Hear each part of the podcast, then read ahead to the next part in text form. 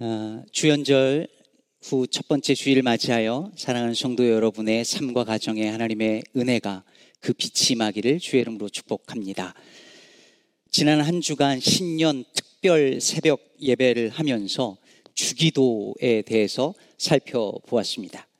오늘은 아멘이라는 제목으로 주기도 연속 설교를 마무리해 보고자 합니다. 어떤 교회 가보면 예배 시간에 아멘 소리가 크게 자주 들립니다. 기도 시간에는 물론이고 목회자가 설교할 때에 항상 전교인이 우렁차게 아멘 합니다. 근데 어떤 경우는 이 아멘이 너무 많고 기계적입니다. 성도들이 주로 아멘이라고 말하는 그 타이밍이 공식화되어 있잖아요. 음, 언제일까요? 어, 여러분 한번 해보실까요? 뭐뭐라고 믿습니다. 믿으시기 바랍니다. 죽어나옵나이다. 잘 하실 수 있으시네요. 이런 교회가 있는가 하면 어떤 교회 가면 절대 아멘 소리가 들리지 않습니다. 주로 전통적인 장로 교회나 어, 한국에 있는 한인교회, 한국교회에 비해서 한인교회가 그렇고 아주 전통적인 장로교회, 백인교회가 그렇습니다. 다 같이 기도하자고 해도 거의 소리가 들리지 않고 설교 시간에는 설교자 외에는 정막이 흐르고 어, 어떤 분들은 팔짱을 끼고 있거나 아예 눈을 감고 이렇게 있습니다. 아멘은 기도가 끝날 때 어디선가 희미하게 한번 들려옵니다. 이런 교회에서는 조금이라도 크게 아멘을 하거나 무슨 소리를 내어 반응하려고 하면 눈치가 보입니다. 어떤 교회는 아멘이 너무 많고 기계적이고 어떤 교회는 아멘이 너무 없고 무반응입니다. 설교자가 무슨 말을 해도 마치 버블헤드처럼 기계적으로 아멘을 하거나 고개를 끄덕이시는 분이 있어요. 주로 가만히 있다가 저랑 눈이 마주치면은 맥락 없이 고개를 끄덕이는 분도 있으십니다. 반면에 설교자가 무슨 말을 해도 무표정, 무반응인 분들도 있습니다. 어떤 사람은 말할지도 모르겠습니다. 아멘 많이 하면 좋은 거 아닌가요?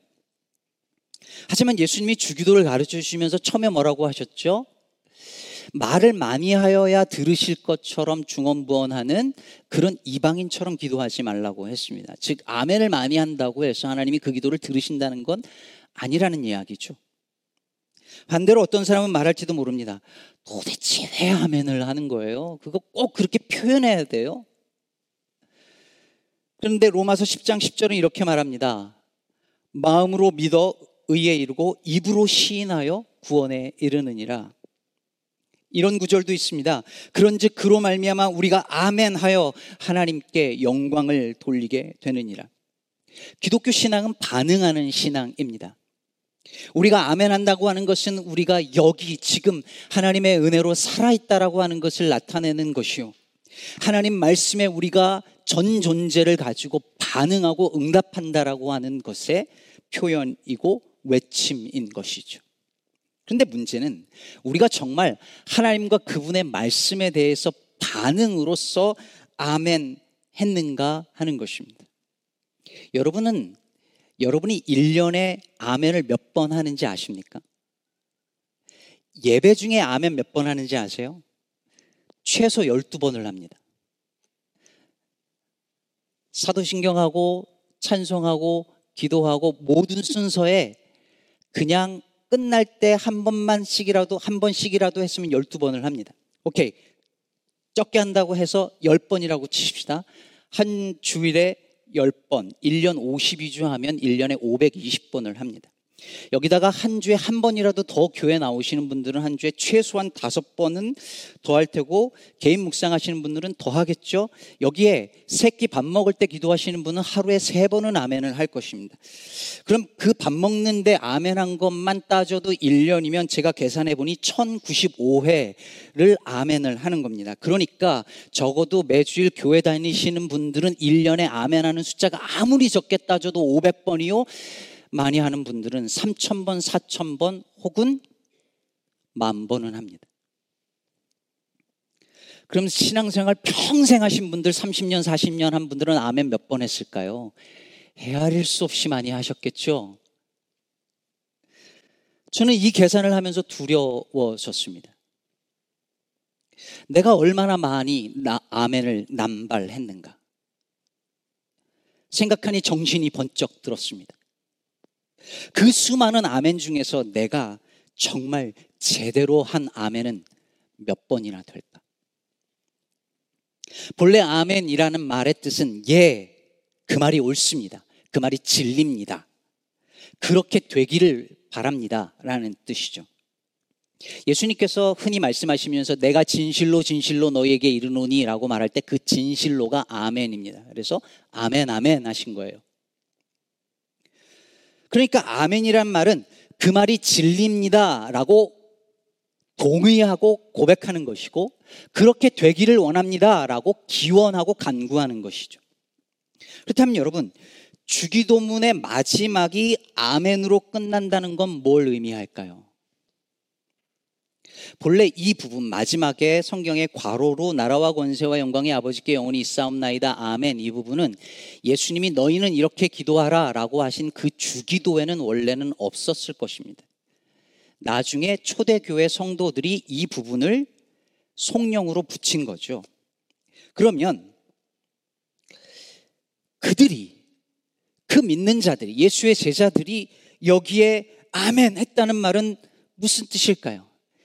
예수님께서 앞에 하신 그 모든 기도의 내용이 진리라고 하는 것을 믿는다는 말이고 그 진리가 그대로 이루어지기를 바란다는 말이죠.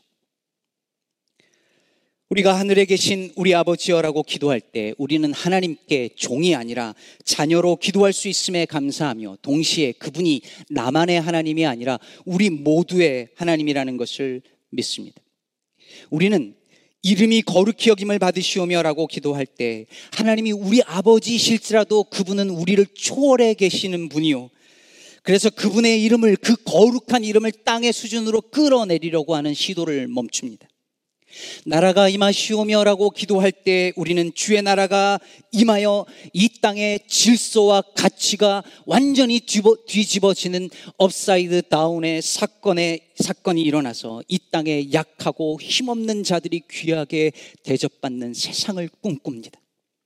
뜻이 하늘에서 이룬 것 같이 땅에서도 이루어지다라고 기도할 때 우리는 하나님의 뜻이 내 뜻을 좌절시킬지라도 그분의 뜻이 언제나 선하다는 것을 믿으며 그 뜻이 우리가 살고 있는 이 세상의 모든 영역에 이루어지기를 빕니다.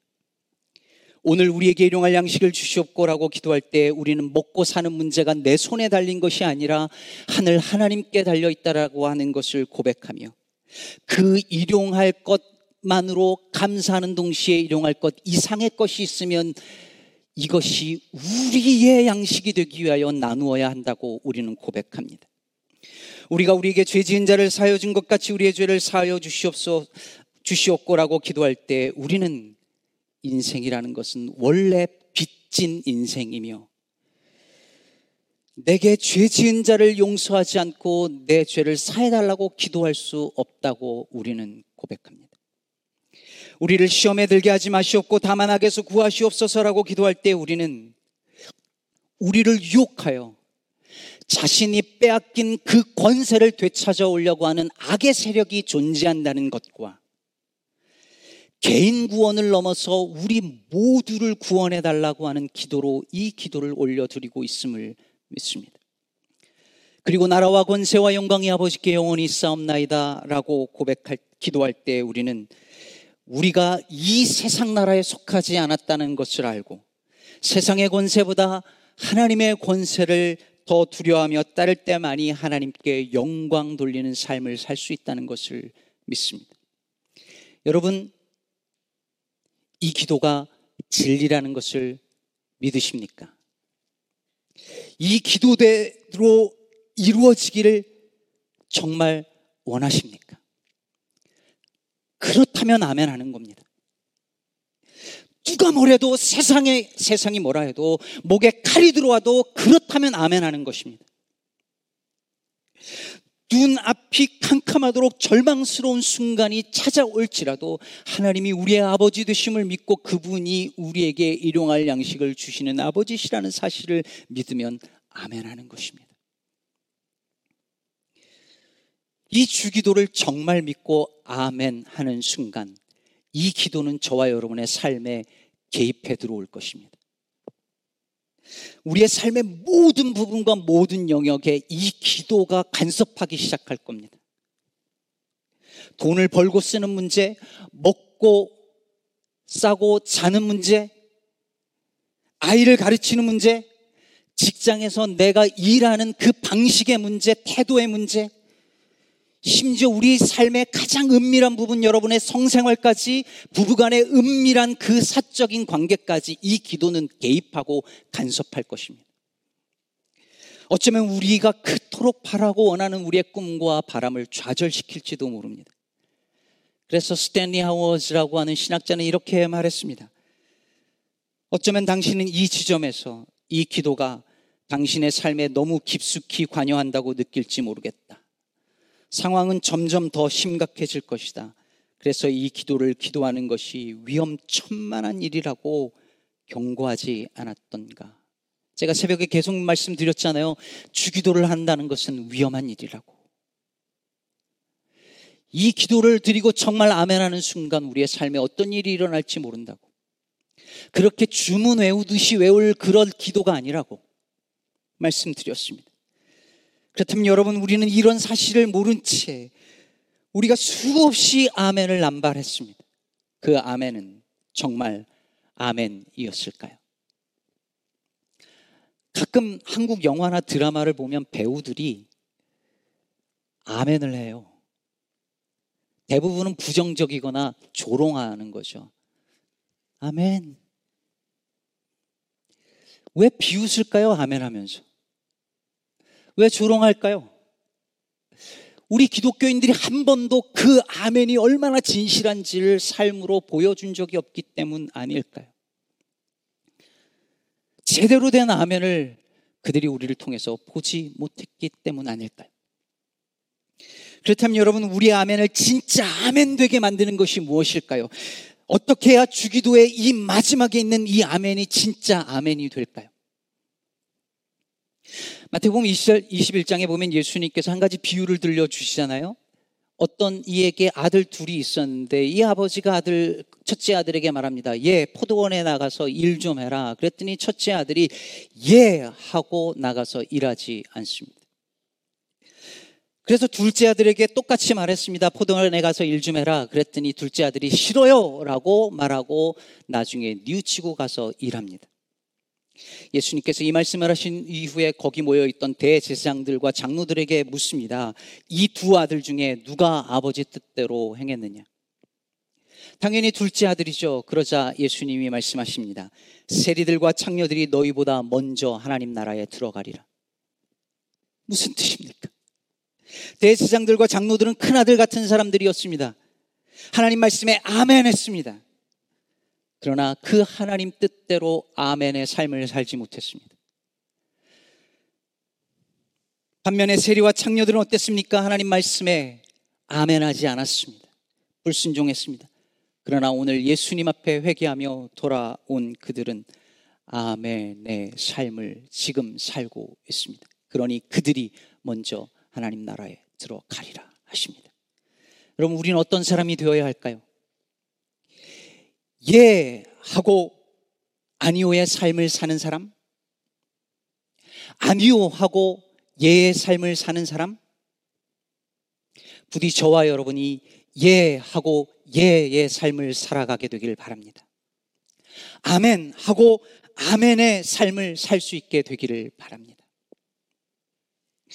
주기도가 아멘으로 끝난다는 것은 이 주기도의 내용이 진리라고 하는 것을 내가 믿는다라고 하는 고백이며 이 기도대로 되기를 원한다는 기원이며 동시에 이 주기도의 내용대로 내가 우리가 살겠다는 결단입니다.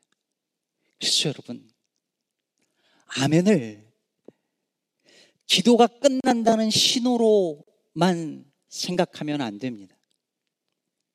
아멘은 기도가 끝났다는 신호가 아니라 이제 진짜 기도가 시작된다는 신호입니다.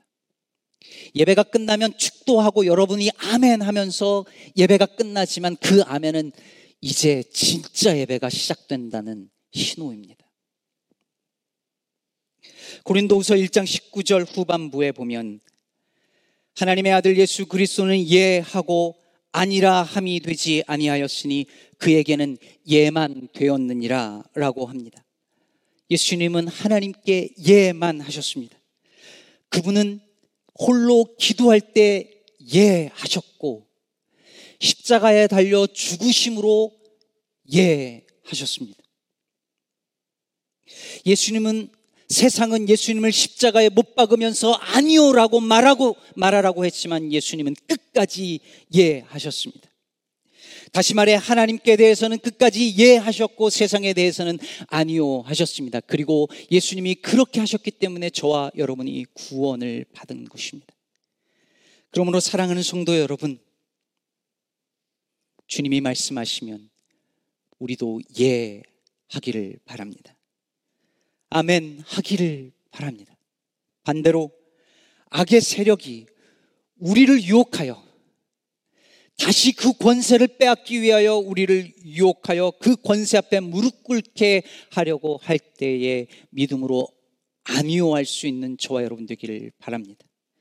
세상이 다 예할 때 아니오할 수 있는 사람, 세상이 아니오할 때 믿음으로 예할 수 있는 사람이 여기 모인 저와 여러분 되기를 바랍니다. 그때 우리의 아멘이 하나님께 영광이 될 줄로 믿습니다. 제가 사춘기 시절을 조금 힘들게 보냈는데요. 중학교 때 자다가 심하게 가위 눌린 적이 있습니다. 그냥 가위 눌린 게 아니라 거의 경기를 한 것으로 기억을 합니다. 그 나이에 무슨 스트레스와 그리고 마음고생이 심했는지 마음 상태가 아주 아주 불안정한 상태로 늘 분노가 여기 차 있는 상태로 살았는데요. 그날 너무너무 경기를 일으키면서 가위 눌린 그 상태에서 너무 고통스러웠는데 그때 그 느낌과 그 고통이 지금도 생생하게 기억이 날 정도였습니다. 그날 밤 제가 막 헛소리를 하고 나 이제 그만 죽겠다고 엄마 앞에서 막 그렇게 얘기를 할 때 저희 어머니께서 저를 데리고 이제 병원으로 막 가시려다가 제가 너무 무서워하니까 어머니께서 태환아 주기도문해 이러시는 거예요. 근데 제가 막 지금 헛소리를 하고 제정신이 아닌데 제가 주기도를 할 수 있었겠어요? 근데 했습니다. 아무 정신이 없는데 입에서 주기도가 나가는 거예요. 하늘에 계신 우리 아버지. 어떻게 그럴 수 있었을까요? 제 무의식이 기억하는 거죠. 어릴 때부터 계속 해온 주기도를 제 입술이, 제 근육이 기억하는 거죠. 치매 걸린 어르신들이 다 잊어버리는데 주기도문 하자고 하면 하시는 분들이 종종 있어요. 왜 그럴까요? 몸이 기억하는 거거든요. 저는 제 입술만이 아니라 제 손과 발이 주기도를 기억했으면 좋겠습니다. 날마다 주기도의 내용대로 살아서 제 온몸이, 제 눈빛이, 제 말투가, 제 언어가, 제 근육이, 제 삶의 모든 방식이 주기도를 기억했으면 좋겠습니다. 일용할 양식만 있으면 감사할 줄 알고, 일용할 양식 이상의 것이 있으면 나눌 줄 알고, 누군가를 용서하고 용납하는 것이 너무 자연스럽게 되고 악의 유혹에도 흔들리지 않고 선하신 주님을 신뢰할 수 있는 그것이 몸에 배어서 몸이 그것을 기억할 수 있기를 정말 바랍니다. 여러분도 그렇게 되시기를 축복합니다. 말씀 맺겠습니다. 사랑은 여러분, 우리 아멘하고 아멘의 삶을 사십시다. 하나님 앞에서 예만 하고 예한 대로 사십시다. 세상의 모든 사람들이 다 주님 앞에 아멘하는 그날을 꿈꿉니다. 하나님의 나라가 온전히 임하는 그날 온 세상의 사람들과 피조물들이 하나님을 향하여 아멘 할 것입니다. 성경의 마지막 책 요한계시록의 마지막 두 구절을 읽어드리며 말씀을 마칩니다. 이것들을 증언하신 이가 이르시되 내가 진실로 속히 오리라 하시거늘 아멘 주 예수여 오시옵소서 주 예수의 은혜가 모든 자들에게 있을지어다. 아멘.